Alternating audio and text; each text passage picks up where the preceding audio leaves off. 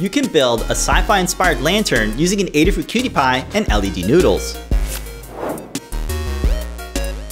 We 3D printed parts to build a container that showcases these flexible LED filaments.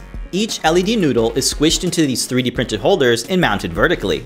A sheet of PET material wraps around internal mounting plates to resemble a glass container. Powered by the QT Py RP2040, six individual LED noodles are wired up to the GPIO pins and controlled with PWM. The QT Py snap fits into a small Perma-Proto board so it's modular and easy to swap for an upgrade. It features a latching push button with a built-in LED ring for turning the lantern on and off. There's also a print-in-place handle with a built-in hinge that allows it to swing back and forth. It's running off a cylindrical LiPo battery so it's portable and will last for several hours. The LED noodles are individually controlled using the PWM library in CircuitPython. The USB port is accessible and can charge the battery with a LiPo Charger BFF add-on. In the code, if the button is pressed, the LEDs slowly fade, and if the button is not pressed, the LEDs stay off.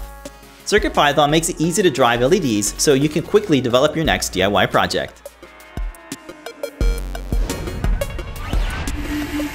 The enclosure features parts that are 3D printed without any support material. 3D models of Adafruit parts are available to download on the Adafruit CAD Parts GitHub repo. To power LED noodles, you want to use a choke resistor to limit the current flowing from your power source. Here we have a 3.7 volt LiPo battery with a 220 ohm resistor wired up to a solderless breadboard.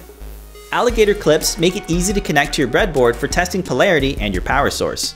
Start by connecting an alligator clip to the cathode end of the noodle.